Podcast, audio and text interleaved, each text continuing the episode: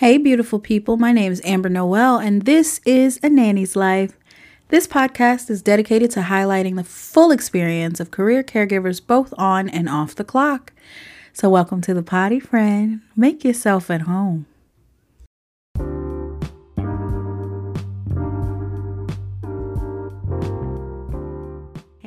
Beautiful people, and welcome back to another episode of A Nanny's Life podcast. I am Amber Noel, and so we're doing this series, and I get to talk to Siiri today, y'all. Welcome, Siiri.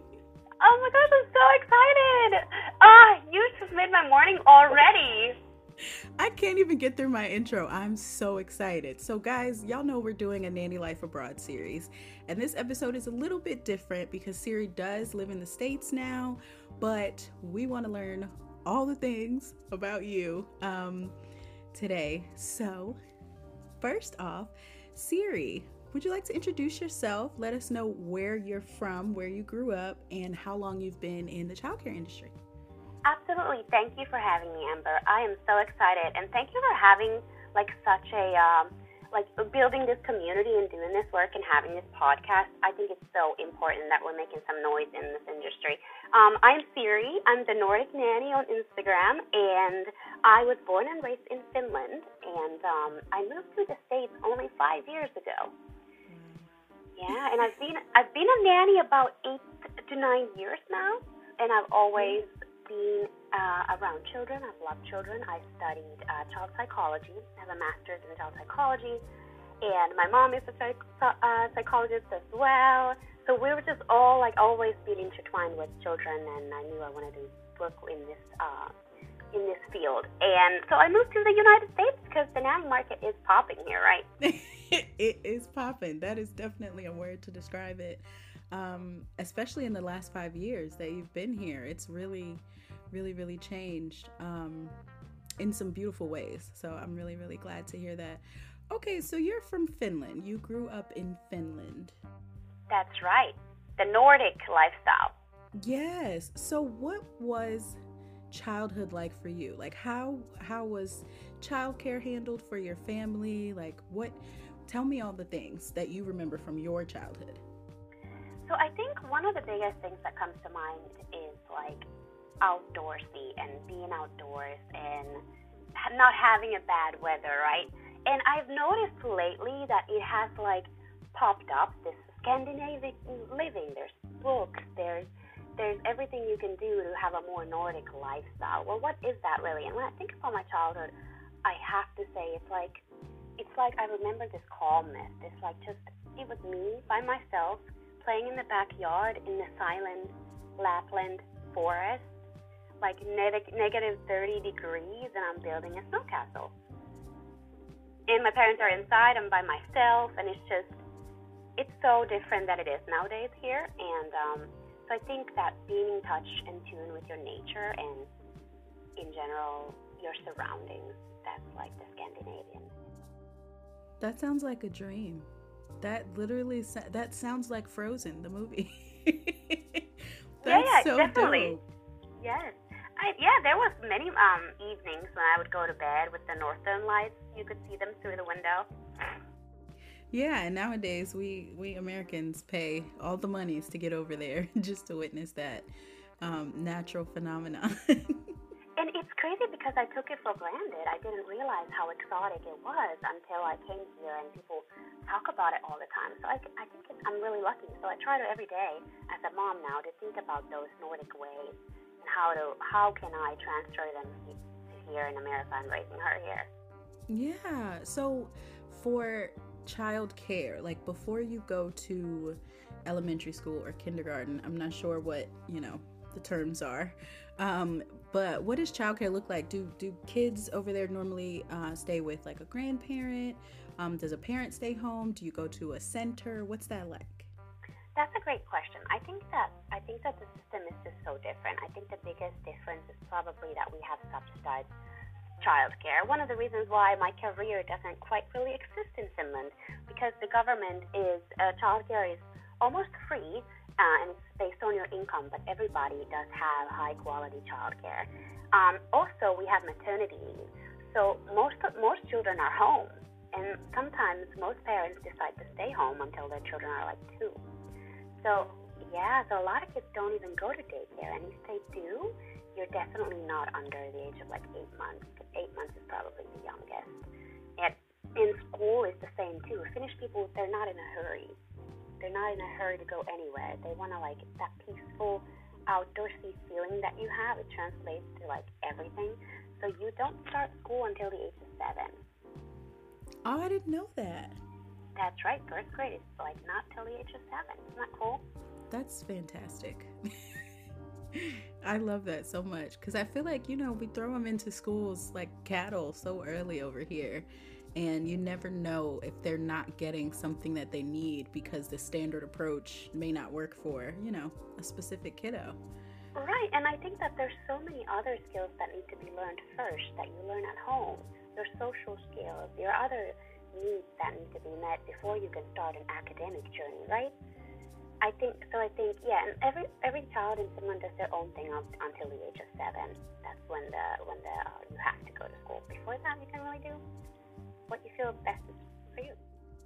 That's incredible. And what, so if you said Finnish people are not in a hurry, so what does that look like for your schooling? Because here we have like the eight hour school day, the three hours of homework, the extracurriculars, the school is a career for kids um, over here. What's it like over there?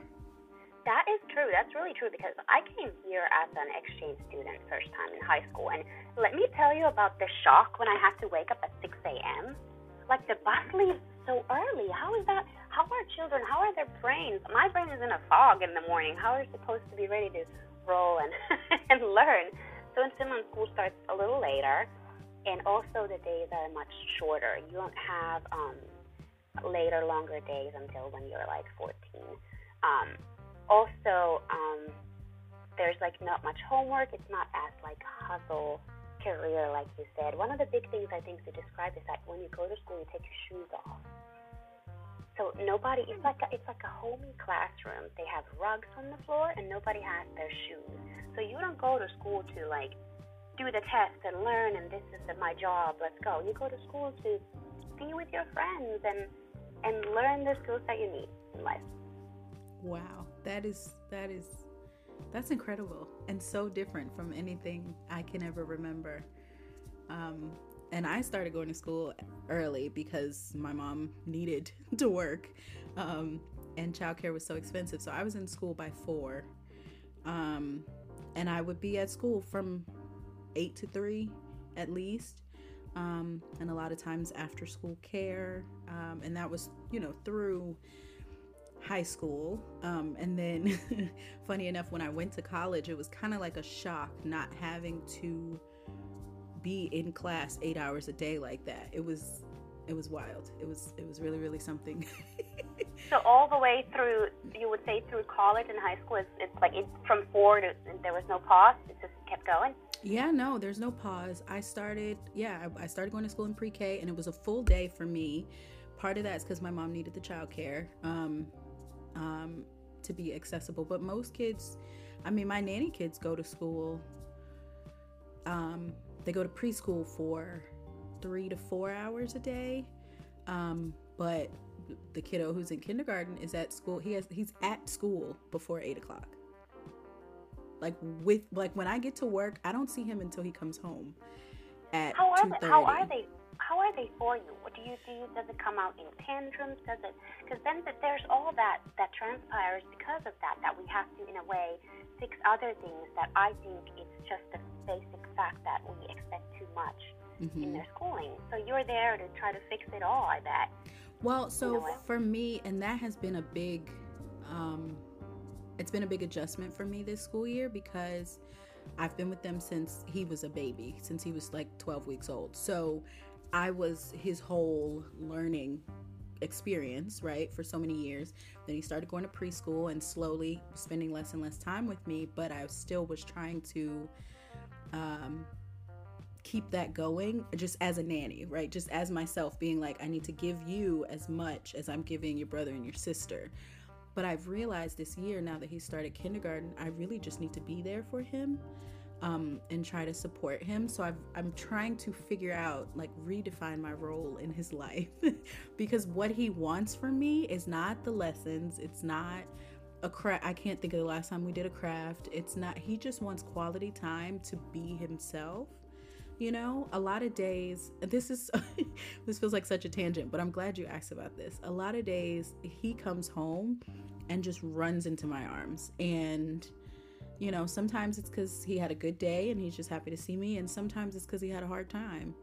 Um, and I've learned to minimize my expectations of him after such a big day at school because he he works hard at school. He learns a lot. He, I mean, he went from not really reading when he started school this year to like now reading all my text messages over my shoulder. Like he's working hard.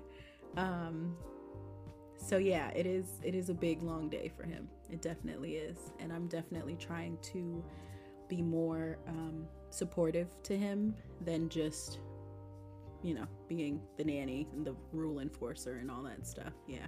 That's so wonderful that you recognize what his needs are because I, I do. That's one of the biggest uh, cultural differences I noticed too in my career when I trans- transferred here was that the hustle culture is not just for adults, unfortunately, here in America. It is for children too.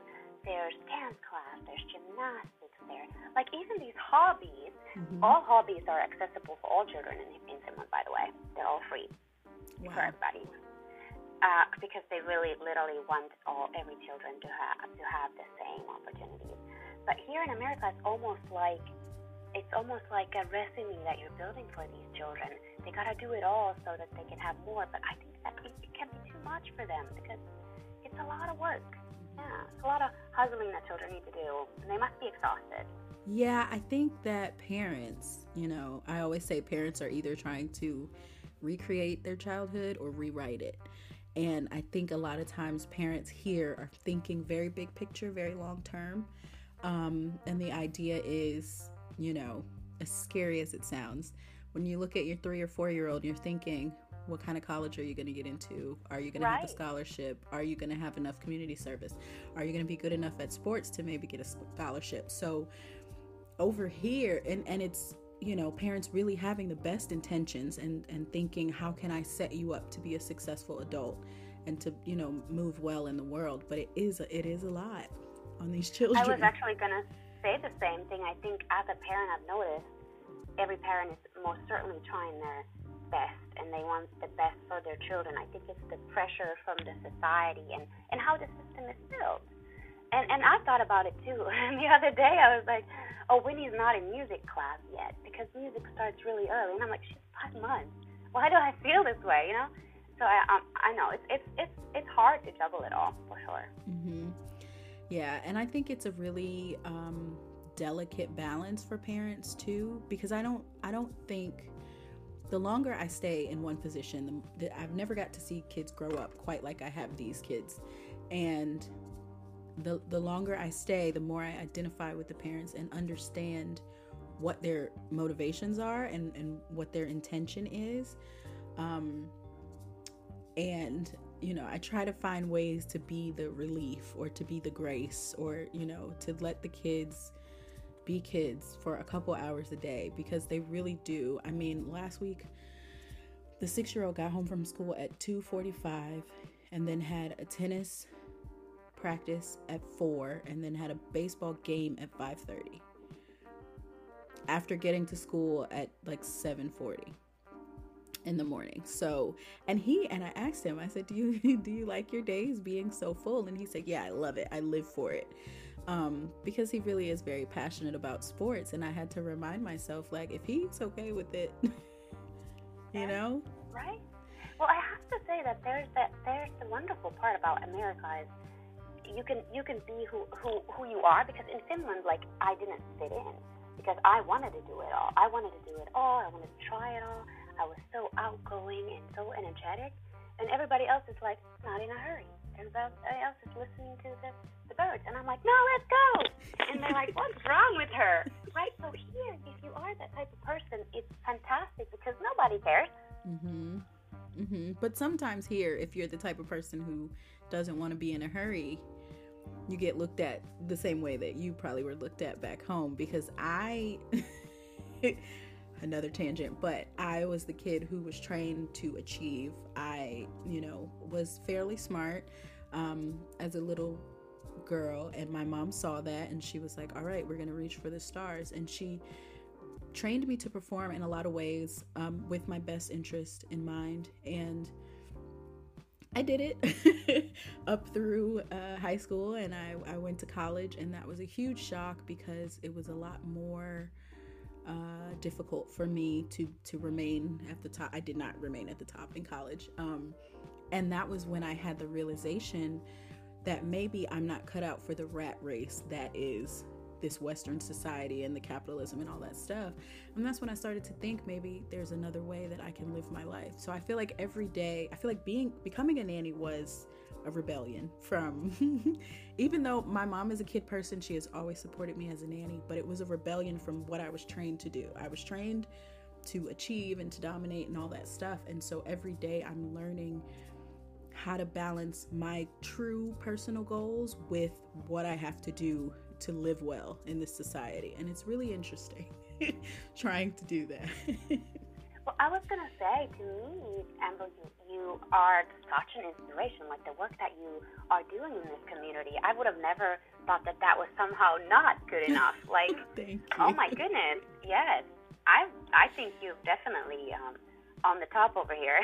oh, thank you. It's it's taken a while to feel secure in, you know, my career choices um, and all that, but I'm in a good place. I'm happy. I've, I've, I'm, I feel like I've figured out a way to be true to myself and, you know, take care of myself in this society. So I appreciate you saying that. I really do. I had to kind of teach some of my like extended family members that I know what I'm doing and I, I have my reasons and, you know, I'm trying to be happy out here. But um, yeah, anyway, enough about me. Let's talk about you deciding to get into childcare and starting your nanny life. What was that um, process like for you? So, um, like I said, I've always wanted to work with children. I really have, and like I feel like a lot of us kind of just accidentally find accidentally find our way to nannying. It's not like you said. It's a lot of like having to. It's unfortunate that we have to often explain ourselves like, no, no, it is a real job. Like, uncle, listen, it is a real job. It pays well. And that's unfortunate. So, no, nannying was not like, oh, yeah, hmm. When I was at, at the guidance, guidance counselor, I wasn't like, oh, I'm going to be a professional nanny. No. I wish, and I encourage others to do that because it's, it's awesome. But I, I was at first just um, doing some babysitting the regular way. And then I felt the pressure in Finland too, the same way like you described it's like this in Finland. I think women are very powerful. Women have really strong careers. They're go-getters, and there was this same thing. I was like of doing child psychology. I was gonna get my doctorate, and I was babysitting, and it was just always like, but you're just babysitting while you're doing temporary stuff, right? And then I think one day I just woke up and I was like, I love this. I love this so much. Why can't I just do this? So I did. But then I did outgrow the um, Finnish uh, nanny market. Like I said, there really isn't, isn't such a market in Finland for this. Um, and I also didn't quite fit into this, the Finnish culture. I talk about that a lot. I'm so outgoing. So I had visited America a few times, and every time I had been here, I just felt like there was people like me here. They're somewhere out there. and um, and I knew that there were such great nanny jobs here because I had been nannying um, internationally a little bit. So I was like, it's time to time to move on. And it was a scary decision, let me tell you that, but the best one I've ever made in my life. No, I couldn't imagine doing that. Like I I'm so proud of you for just being like, you know what? I'm going to try life someplace else and see how it works out. And look at you now. Thank you. It wasn't easy because I think that the feeling of not fitting in in America, I'm, I'm sure that there there are like in Finland it's not quite the same. Um, I'm not talking like it feels silly to say that I didn't fit in because uh, you know, but um, but it wasn't a good feeling. It was like I had some dark moments there for sure. I tried and I tried to just follow these social norms that are expected. And then to make that move was so scary because what, what if it didn't work out? And I think it was my mom who said, like, Siiri, what if it doesn't work out? You take a plane and you come back. And I was like, you're right. I love that. So, I, yeah. Ah, and I didn't know that your mom was a psychologist too. Yeah, she's a, a psychotherapist. She pretends to be retired at the moment, but always finds her way back, right?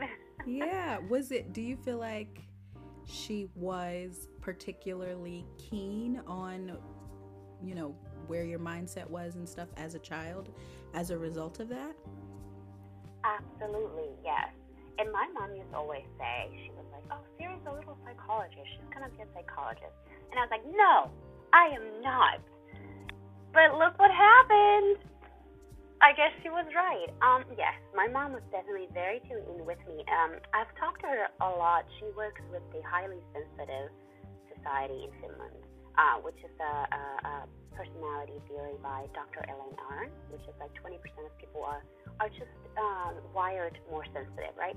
And she said that it was very hard to raise me because I was just so, so sensitive. So when I was a child, she could already tell I didn't quite fit in because I was so sensitive. I felt so much, and when I got excited, I was so excited. And other people would be like, "Hmm, weird." Um, so I'm happy that she had the resources and the knowledge to raise me because I would have gone otherwise. Yeah, that sounds like it worked out perfectly. And I now that you mentioned highly sensitive people and children, um, I want to hear more about that because I think in Western culture, anyway, it is expected that you uh, fit a label, right? And a lot of times, if you're not um, outgoing, resilient, um, you know, if you don't demonstrate the characteristics that people think you should as a child, if you don't react to things in ways that people think you should, if you are more sensitive, you get a label, but you don't always get uh, resources or help or, you know, therapy or whatever you may actually need. So, can you talk a little bit about what characteristics uh, you see in highly sensitive children? Yes, absolutely. So, highly sensitive children are often, um, I mean, there's different types of highly sensitive people. This doesn't necessarily mean that you are or you're not, but they're very tuned into their surroundings. And that weighs heavy on them. I carry that a lot with me all the time. I can sense a lot of things. Highly sensitive children can be very, they need a lot of reassurance. And then I think our society is always like, yeah, I told you already, you did fine, right? But with the highly sensitive child, it's okay to stop and look at them and say like, "You're great. I hear you and I see you." They need that reassurance because they're, they're the sensory input that they're they are basically getting is so overwhelming to them. But the funny thing is that they can always also be the same way. They can get bored very easily. So the line where highly sensitive children are, it's like everything is just bigger to them. Their feelings. Sometimes they might like be very sensitive to cold or hot sometimes they might not like new food. Um, yeah. And sometimes they might be very worried about what they said or what was said to them, how did they do, like that. So it's sensory input, basically what it comes down to. Yeah, the more you talk about it, the more I see myself in that category. Um, because I am, I'm very I don't know. You know how some people can have a conversation and walk away from that conversation and it's over. I'm the person who replays the conversation 10 times and I'm like, wait, I shouldn't have said that. What if they're upset and they don't want to tell me they're upset? Like, I'm, and people think I'm not that way for whatever reason. Um, I think I come off as outgoing, even though I'm not. Uh, but I encountered a child in my career, we'll say, um, who I think is highly sensitive. And I see so much of myself in that child before I knew the term highly sensitive, before I you know, started to seek out, you know, tools, resources um, to help this child, I just identified and a lot of our connection and my um, efficacy with this child was rooted in I feel you, buddy. Me too, you know, or I would be overwhelmed too, or you are absolutely right, you know. Um, so I just think it's interesting how working in this field, you, you see yourself in children, you identify with them, and sometimes you can become their their I don't want to say hero, but you know, the adult that sees that part of them, you know, and can speak to that part of them because we don't we don't really talk about highly sensitive kids enough over here, I think we don't. And I think that it's fantastic that you noticed that and, and that that child had a caregiver who was highly sensitive themselves because there is research done that highly sensitive children really struggle when they're when they're like in a way forced into the hustle culture, right? Mm-hmm. And and it's such a weird line. So the highly sensitive line goes like this. On this side we have people who are not highly sensitive, which we call them like what you can call them squares, right? They're square people very often they're in mathematics or in in a lot of logical fields. Um, and then on this side we have the highly sensitiveness, and um, and you can be anywhere. It's a spectrum. So you can have a little bit of highly sensitiveness in you, or you can have it. I think I have it all. As a kid, I definitely had it all. And then beyond this line, though, comes like neurotic behaviors and and and and um, mental things that need professional help, right? And sometimes that line can be really hard to figure out. And if that highly sensitive child is put with a caregiver who's super square and super logical, they can easily be pushed to this side. So I think it's very important to recognize where you are and where the child is and what type of care they need to keep them in that balance. Right? Yep. Yep. And it's interesting because again, Western society, a lot of times the thought process is well, if this is hard for you, then I'm going to force you to do it a lot so that it gets easier. Yes. But that's not how it works, right? no, that is totally no, it's the opposite because now you're going to push the child even further and you're going to have even bigger issues um, trying to support that child. Yeah, yeah, that's that's a big problem. I think that um, that's why the highly sensitive work is so important so that we can get it out there. And I think that there's a negative stigma on it being sensitive, especially in America. Especially in America, the word sensitive, it's, it's so sad to me because the, the highly sensitive children I've worked with are the most beautiful little humans. Being highly sensitive, I would not trade it. They're very tuned into music all the time. They're very, they can be very artistic, and they have a lot to give to this world. So I want to change that narrative that being sensitive is fabulous. It's just awesome. Mm-hmm. It's a strength. And we should nurture that. Yeah. Yes. Yes. Yeah, I totally agree. And you are literally the first and maybe only caregiver I've seen like on Instagram talking about that subject matter. Uh, but to be honest, you are perhaps the most, uh, I think educated would be offensive to some people, but the most research driven, I think, caregiver that I've encountered online. Everything that you say has sources that you cite, that you post. Um, you always come with receipts of all sorts. And I love that. Um, is that is most did most of that come with your uh, master's degree education or are you just out here just reading articles every day just hungry That's a great question, and honestly, that's why I think this field just fits me so perfect because because I couldn't just. I thought about being a researcher. I really did because I enjoy it. That's why I cite all my sources on Instagram. That's why I love sharing these articles because I'm fascinated. I just I love it. It's such fascinating stuff. But I could never just be a researcher. I have to have that hands-on. I want to be with the children. So that's why being a nanny is perfect because I get the best of the both worlds. They go together. I get to work with my little humans and then I get to read the articles in my in my um in my free time. I, and when you say if it's if it's a school, as much as I would like to tell you it is schooling, I honestly think you you can do it yourself. Uh, college definitely the master's degree gave me some tools to to like how to look for good research and what how to recognize bad research, but you can do it yourself. It's really I feel like there's this whole academic lingo has a barrier. So other people who don't speak the same language can't do it. I want to break that. No, go on Google Scholar, search what you want, what you're interested in, and read the article. That's all it really. That all it really is. I wish that some of the language was a little more basic though, so that's why I'm doing the work I'm doing, so I can bring it for everybody. Mm-hmm. And I think that's important. That's part of why I brought it up. I think that's important because in our industry, a lot of times there's this like demarcation, this separation between uh, caregivers who have done the post secondary thing and caregivers who were just passionate and got into the field and learned a lot through their experiences. And I think we need to have more conversations about bridging that gap and making the information more accessible, more uh, digestible, and more common because we, you know, the only way you get better is you learn something new, you know?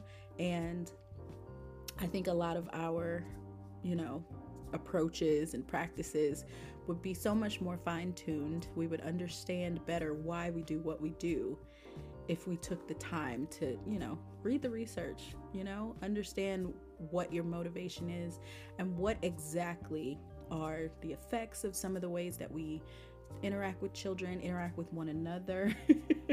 right? Yeah. Um, interact with the families that we support. Because a lot of times, I can't tell you how many times I've talked to caregivers who are like, I know that what I'm doing is more beneficial, but I don't know why. I don't know the science, I don't know the research, I don't know how.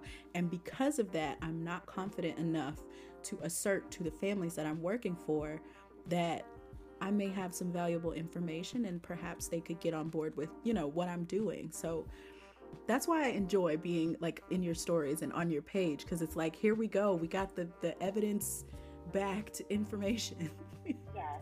Yes, and that's the thing. I wanna I wanna show people how you can look for the information, so you can show that there was research done on this that found X, Y, and Z. So maybe we should do this. You know what I mean? And not just because it is it is a problem when people make claims that are not backed up. So um, I want to give these tools where you can find what has worked and what hasn't. Mhm. Mhm. So if you are ever listeners, if you're ever on Instagram and you're wondering about a thing that is caregiver related, if you go to Siiri's page, you will probably find some information in her highlights or something. She is always spitting all the knowledge. No, thank you. I I'm happy to hear you find it fascinating. I find it fascinating because um, I think research substantiates our work in a big way. And we miss that because we don't look at it, right? So, because the science backs the fact that the first five years are formative, that we are programming these children, that we are literally helping to form pathways in their brains, you know, and that makes the work so much bigger, so much more important, so much more relevant. But a lot of times we don't have that information to share with families, to share with society, to share with, you know, some of the lesser understanding agencies that, like, this is a big thing we're doing. So, yes. Right, and I think that in, in America and in the world, there is this like, like I said, the academic lingo. It's almost like you have to be in the circle to to understand and find the research. And let's talk about the fact that you you literally cannot access a lot of these articles because they are you have because it's only for university students. I I see that excuse me. I see that as a huge problem. I think that all information should be accessible to everybody. And social media is fantastic because now everybody has the information on their phone, but there is a flip side to that as well mm-hmm. because what information is right. Not all of it is good. right? Yeah, confirmation bias is a thing. Absolutely. And that's why I take uh, citing my sources so seriously because um, there's no such thing as right or wrong, even in research, in my opinion, because you can find a re- uh, you can find a citation for any of your claims if you really want to. So I want, I think everybody should cite their sources so whoever's reading your your information can decide for themselves. They can click that link and go and read it themselves and be like, that's that's not how I read it. You know what I mean? Yeah, and that is a thing that social media I think has crippled us um, in a way because we want everything to be right there in one place. You know, these apps work so hard to keep us in tune with the app. They work so hard to keep us from clicking away, from going to figure something out on our own. And I think there are definitely creators and accounts who take advantage of that fact. And they're like, if I put it on my slide, it's law. right. And that's that's not quite right. I, so I want to uh, like raise the awareness of watch what you read and make sure that it is peer reviewed. Um, yeah. Yeah. I love that about you. Sorry, I can't stop smiling. Okay. So now I want to get into your journey into parenthood for two reasons. For two reasons. So the first reason is because nannies who become parents, I think, are some of the strongest people in the world because you already know. you know, so many people have children because they want children, because they want family, but don't really know what they're getting themselves into. And I'm sure, you know, obviously it's different being a nanny and being a parent, but for me, I feel like I have so much information that would warn me maybe maybe that's not something that will happen in my life. Maybe that's a lot for me. Um, so, for one, I would love to hear sort of your outlook on going from being a nanny to becoming a parent. And then we're going to talk about mom. so, first, talk about um, your journey to becoming a parent. Sure. Um, I think the crazy part, like you said, was you have all this knowledge as a nanny and you've seen so many different kids and you think you have it all down, right?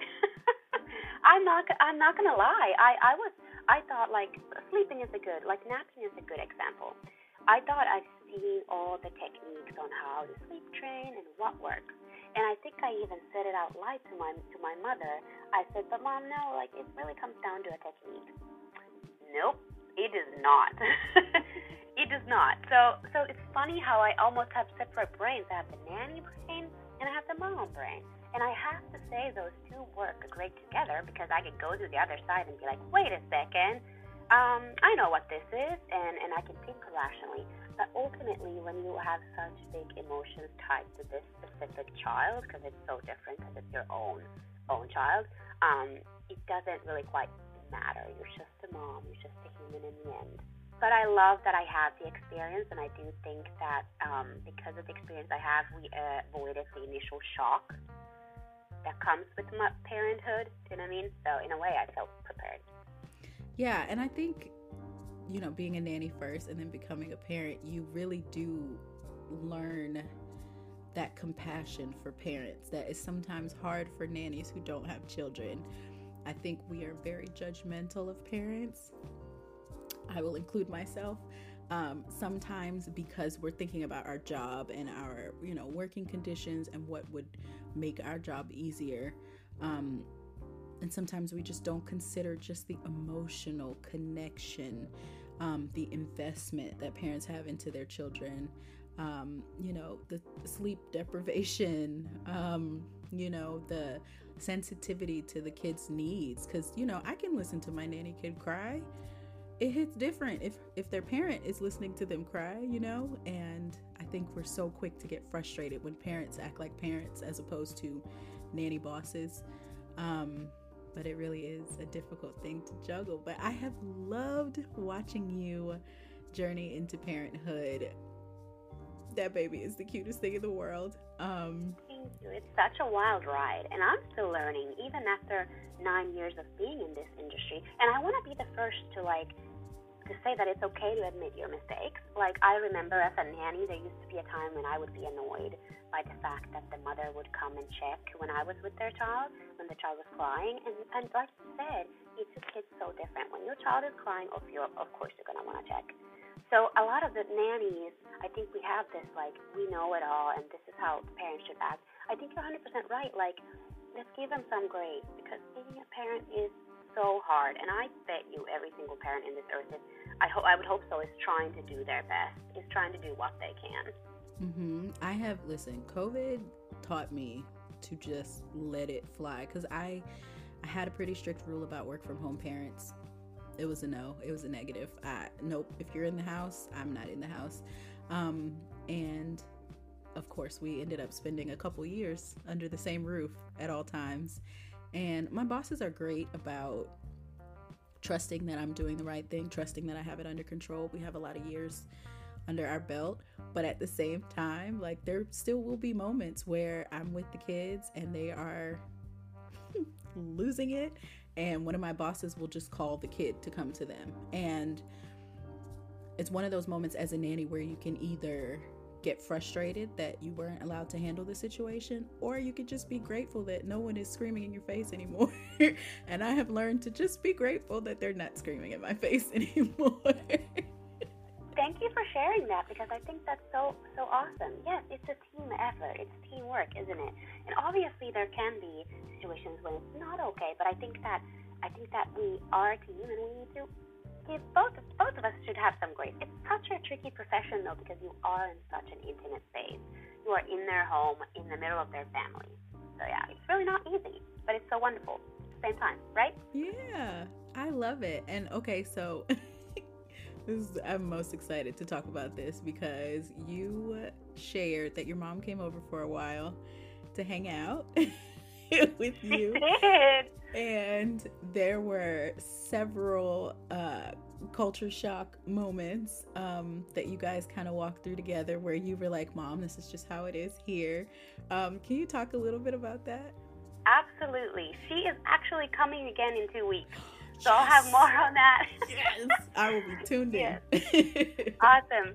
So yeah, so my it's so funny how I've integrated in five years. I've I've Americanized in just a short five years. And my mom was pointing out things that I was like, wow, you're right. Um, one of the big things that she would not stop talking about was like, where are the sidewalks? Mm. Why is there no sidewalks here? And then she would ask, it was like, but Ty, where, how, my husband, like, why are, how are people supposed to go through these steps when they are pushing the stroller in the winter time? and my husband had to explain to her, like, they're probably not. so there was a lot of like little daily things. Another thing that was really funny was we were house shopping, and uh, my mom was with us when we were house shopping, and she's looking at these houses. And she's like, "But, but where is the where is the mud room?" And I'm like, "Mom, there's no mud room." She's like, "You walk into the door and you're in the you're in the living room. Where are you gonna put the snowsuit?" And because uh, in Finland we have a whole mud room because you've got your snow gear, you got your snow boots, and she's like, "It's gonna get all muddy. You have to put the wall here." It was just so funny, and so, and how like there's um there the the house we were looking at, they wouldn't have the sidewalks um out into the the walking, and she's like, "How do you get down there?" I will call the I will call the city to come and build you a uh, I will call them, and they will come make you a crosswalk over here. I doubt they'll be here, but okay. I love that so much. The mudroom thing is so funny to me, specifically because the, people have mudrooms here, but it's a luxury. It's a pre- like I don't a, a mudroom is not like a default, right? And people who have them are like, it's like you're fancy, your house is really nice, like you're so cool that you have one. Um, my bosses actually built one into their oh, new house. Did? Yeah, wow. because the kids do a lot of sports and and the way you enter the house, it, it just it just made more sense. But it's true. We just walk in the house and we're just in here and whatever was outside is now in here. it is. But I think you're bringing up a great point that I've noticed with this whole Scandinavian. It's kind of like a in right now, the mm-hmm. Scandinavian parenting it is trendy, but it has the negative side. It's become capitalized as well. It's become luxury. And I swear, I wanna, I wanna tell you that in Finland, it's just everybody. It's the system is built so differently. So everybody is like um, floor heating, for example, is a good example of that. Here, floor heating. When I said we have floor heating in our house, everybody was like, "Whoa, that's such a luxury. You have to be really wealthy to afford that." But in Finland, it's cold, so everybody has floor heating, and it's not really uh, for upper middle class people. It's, for everybody. Everybody's got to keep their, their floors heated, right? So there are these cultural differences that, like even my mom says things that come out very privileged, but it's so culturally so different, and we've had to really explain it to her. We've had to get really deep into explaining the system and how it's built here in America, and how they're not going to be able to come and build you a crosswalk right there, mom, because they are not being able to meet other needs at the moment in other areas. You know what I mm-hmm. mean? So yeah, it's really tricky actually. And it's sad because I feel mom because it doesn't make sense. like some of the challenges that we have as a society, like with our infrastructure, it does not make logical sense except for the fact that the people with the money remain in control and they keep the money and they remain in control you know? That's like the only explanation for a lot of what goes on here. Like we don't have I, I will never forget this. We so my boyfriend and i bought a house in 2020 and we live in a historical neighborhood um, that is also historically black um, in Atlanta. And I will never forget a family member, I'm not going to call out who it was, but a family member came over and was like, So, where are the sidewalks? How will you walk? Because here, uh, sidewalks are a luxury. Like you, you see them in like a suburban, like a newer build subdivision or in the historically wealthy areas. But a lot of regular neighborhoods don't have sidewalks built in and people just walk on the side of the road which is petrifying and that should be the opposite. That should be the absolutely opposite. Like my mom made a good point. She was saying um, she was like there's so much trash around this area. Why is there so much trash?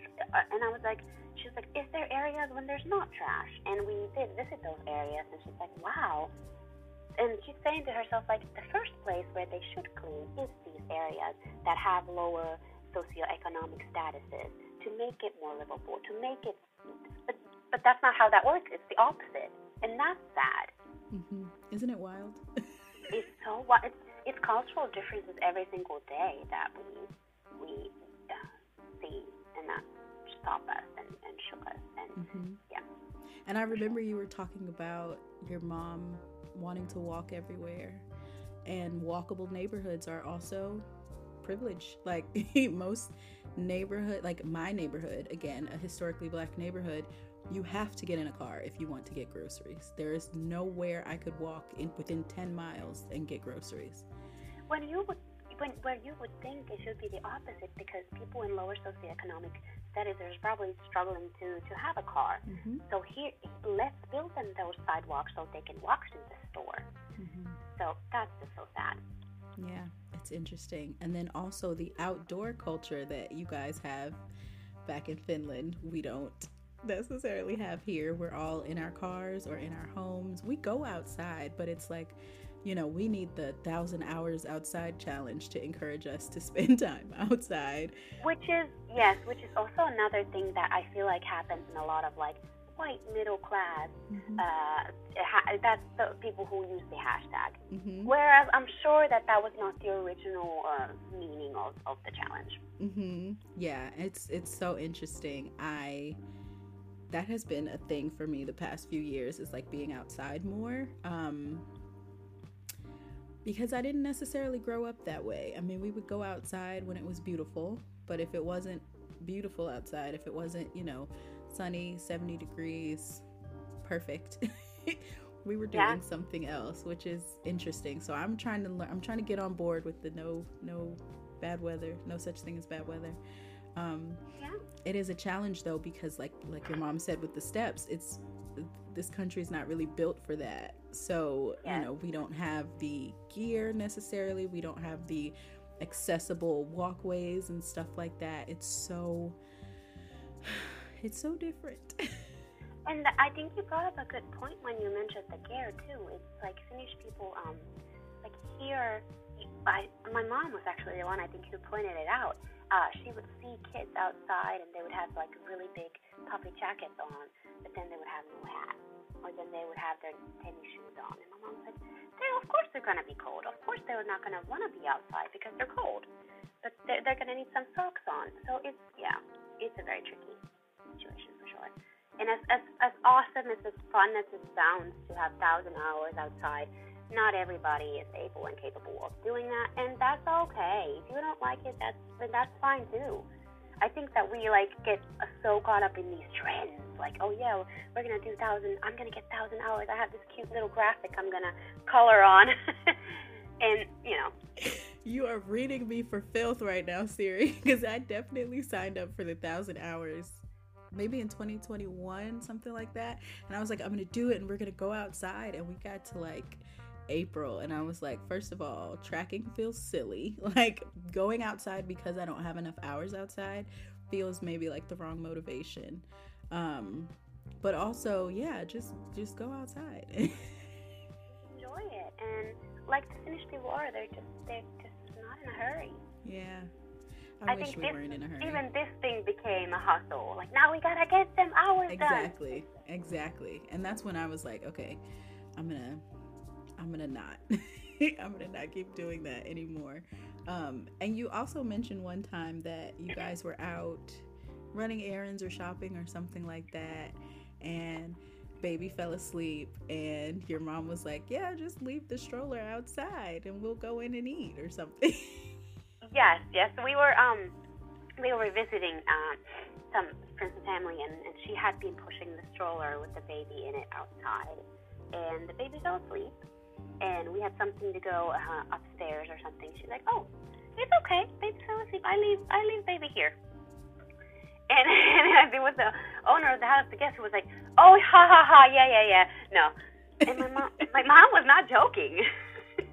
and this person was like, "Oh, ha ha, so funny," and she was not joking because because the outdoor air dust research wise have such benefits. Children sleep better outside. So in Finland, when you go into coffee shops, you go into the library, you will see literally you will see a little um, little line of strollers outside, and everybody knows it's sleeping babies. You leave them alone. That's where they are. That's incredible to me. Sleep is such a, a thing here, like especially for babies and toddlers. It's it's I think one of the bigger challenges that parents face is figuring out to, how to get their kids to sleep consistently. Um, which you know we could argue that that's not something we should be trying to figure out necessarily, or but you know rather supporting instead. Um, but that's one of my favorite things because I really do think kids sleep. I mean, obviously it has been researched, but I've seen it that kids sleep better um, in some fresh air. But we, it's not the world we live in, unfortunately. No. And I've had to um I've had to figure out my my daughter is not a good napper. And she, when my mom was here, she took the naps of her life. Oh man, because my mom would just push, and and every single day when she would a little bit be grumpy, like a little, my mom's like, oh, there it goes. She hasn't been outside today. That's why. it's so funny. So That's yeah, I'm excited for her to come back. So that because she's so outdoorsy too. Like I am, I've Americanized, and I've like she'll be outside the whole two hours uh, when he wants to sleep, and I'm like, no, Mhm. got other things to do. I was gonna say, but you also have things to do. Like you're, you you live in the states, so you got your chores, you got your house to keep up with, and stuff like that. And um, baby sleeping feels like the perfect time to do that, right? Exactly, yes. Whereas in Finland, because they have maternity leave Mhm. and they have other things happening that, uh, and due to those things, it's like, it is that, like, oh, we're not in a hurry. Which I do believe childhood should be. Childhood should be that calm, like, we're not in a hurry, we're just growing. Mm-hmm. Because that's that's a big job. It really, really is. Um, so, with all that being said, have you thought through how you hope to balance uh, bringing up your daughter in this Western society, but also with some of your uh, values from home? Yes, and that's a tricky thing because um, it is tricky because trying to keep up with some of those important cultural aspects while being in a whole other culture, it's such a like it's um such a um things go so deep and there's reasons for why they are this way. So I, I struggle with that every day, and I think I at first I had really high expectations. I was like, she's gonna sleep outside every every nap. And and i've learned in this crazy journey of parenthood to just give myself grace. So i at first would say yes i had a plan. Now i love the fact that i don't have a plan. So and i think one of the big things is that my parents come over and when they do those finnish um, things like pop up more And another thing is important for us is that I speak Finnish to her. So those are my hopes and wishes that she'll uh, grow up respecting different cult- different cultures and her Finnishness. And and that that is a privilege to have another culture, to grow up with another culture. It's so beneficial and it opens up a lot. Like when I moved to America, I think I just like learned so much about the world. And that's something a lot of kids don't get. A lot of kids just get one view of the world until, you know, like for me, I might have been in college before I really started to consider how big this world was and how small my cultural bubble growing up was. And I think a lot of us could have used a little bit more exposure to other cultures growing up. I think it would help us come together as uh, the human race a lot more. Um, but yeah, we're so like isolated, you know, we're so in our bubbles a lot of times. So I would like to, I would like to have that part of my my nanny style too. We try to uh, learn about other religions. We try to learn about other cultures, and because that is important, the worldview. Yeah, and do you because you you are so culturally aware and you have so so much knowledge on different childcare approaches and such, do you have a preferred style of child rearing or is it like a an amalgamation of, of sorts? I think it would probably be a, a combination of a lot. I and also I love that um, I've, I've learned in my career that having your favorite is good, but I've also learned that every single kid has been different that I've worked with. So every single time, I've had to make up a whole new approach to to fit. Because because in a way, like some some highly sensitive children might really thrive with the Montessori method, but then there's some highly sensitive children who might really it might not be beneficial at all. It, it causes some stress. So every time I'm like, oh yeah, this is a pattern. It's not. The next kid comes around and it's completely different. So yeah, I think that my approach, I'd like to say, is more of like being really aware of that little human specific and individual needs, what that child needs, right? Which you're able to do because you have learned about so many different approaches and styles. And I think that's another thing that we are lacking sometimes in our industry is that we we learn about something, we resonate with it, and so we adopt it and we're like this is the way that I want to show up as a caregiver. And we get on the internet and we preach this way to everyone. This is right this is superior this is the best um, and it's not until you encounter a child that does not respond well to it that you consider that oh wait maybe one size doesn't fit all you know thank you for saying that and i think that is so beneficial for the children that we are we're raising to be able to know that and and to be able to say that you can be wrong and I think that's so important to, to, to I want everybody to know that every single one of us has biases, and we have preferred things that we're probably trying to. So it's very important that we see that child and we, we, we recognize that this isn't working for them, right? Mm-hmm. And that's why I love our online community because, you know, you got nannies from all sorts of backgrounds and with all sorts of I'll say baggage, um, you know, things that have gone on in their lives, in their upbringing, or even in their adulthood that have impacted them in such a way that they want to prevent someone else from having that same experience. And sometimes we allow our baggage to inform our child caregiving style when that has nothing to do with the child necessarily. So I appreciate being online with so many other caregivers because there will be days where I will get online and someone will say something and I'll be like, that doesn't make any sense to me. I don't get it. But because a lot of us have a whole page and we have highlights and we can, you know, have conversations, then I'm like, okay, now I see where you're coming from and I see how that could be beneficial in specific situations.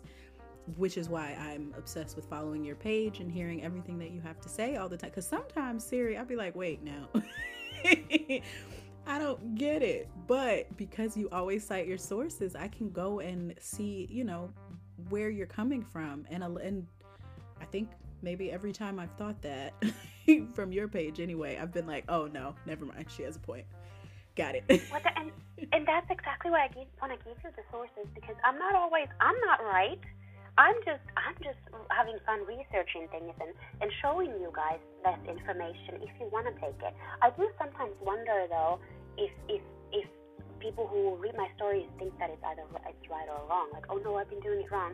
It's also just okay to say that like you know what, it's a valid parenting choice not to not to do baby led weaning. That's okay. And um yeah, so I think that it's it's good to recognize that when some somebody's doing something differently, it, I I want us to learn from each other's differences, right? Like I, I want us to say like, hey, I, I agree to disagree. And social media sometimes is really difficult with that because it's almost as if like, oh, I don't need that negativity in my life. Mm. Unfollow, mm. unfollow. Whereas you could really learn so much from that person right? You're preaching a little bit here now, Siiri, because we we do that. Too far. We do that. We will do that in a minute. We will say, you know what? I'm protecting my peace, and I don't ever want to hear from this person again because they said something that I disagree with. You are so right. We are so quick to do that. Hmm. And whereas I agree with you, though, like, is it really affecting your mental health? Like, you should protect your peace? Absolutely. That's not what I'm saying. But sometimes we, I think, before we are like, oh my gosh, no, take it away. I don't want that.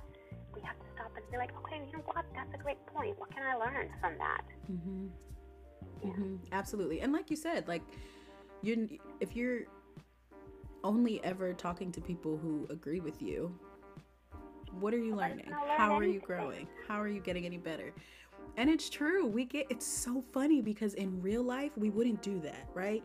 a lot of times in real life, we have these friend circles, we have these networks of people who all do whatever they want to do. But because they are kind, because we are close to them, we allow them that grace and, and, and, sort of autonomy over their own mind and their own actions and agree to disagree. But something about this internet we just we we take everything so personally you know?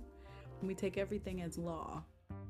Especially uh, this is one of the sad things I've noticed as becoming a parent is how judgy other mom can be, and how other like parenting is such a like a heated topic. It's almost like if you don't do this, we're not friends. Like wow, it's such a tricky, tricky thing.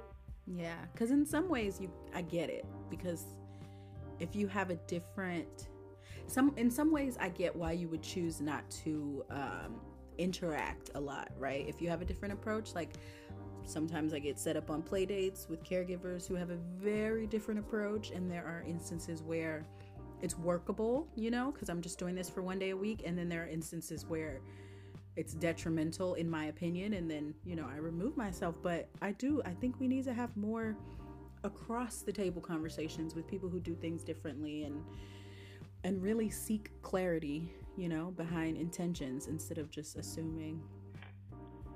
I think you bring up a great point to where you say like sometimes it is necessary because because it, it might interfere with what you stand for, right? So I like to I like to always ask myself, can I learn something from this difference? If you can learn something from somebody's different view, I think it could be beneficial. If you, if it's not something you you can't learn, then maybe you have to let go. Obviously, like, you know, sometimes you have to protect your peace.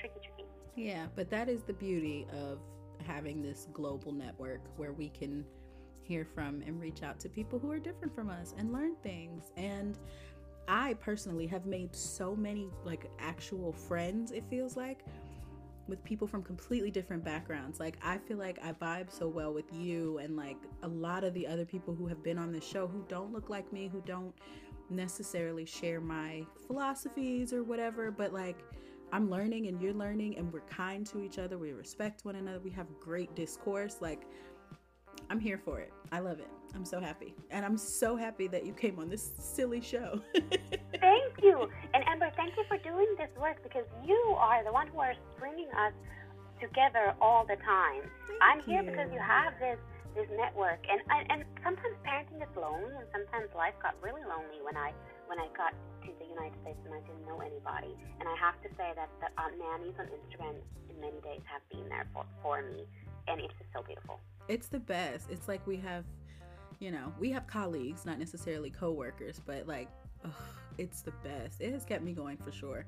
I definitely would have left the industry if I did not um, reach out as much as I have in the past couple years. So I'm so glad to have encountered you. Thank you. For having me. It's such an honor to be here. Thank oh, of course. You you knew it was only a matter of time, and I we're gonna we're gonna definitely have to do another one um, I would at some love to, point yeah. because I want to really do a deep dive into pedagogy in general with you because you are the expert in my opinion.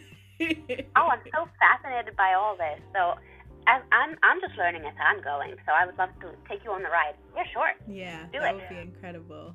Uh, but yeah, so uh, thank you guys for tuning into another episode of a Nanny's Life podcast. I hope you got something that can help you um, to take away, and I hope that you take care of yourself this week just as well as you take care of others. Uh, and we'll be back soon. Thanks, guys. Bye.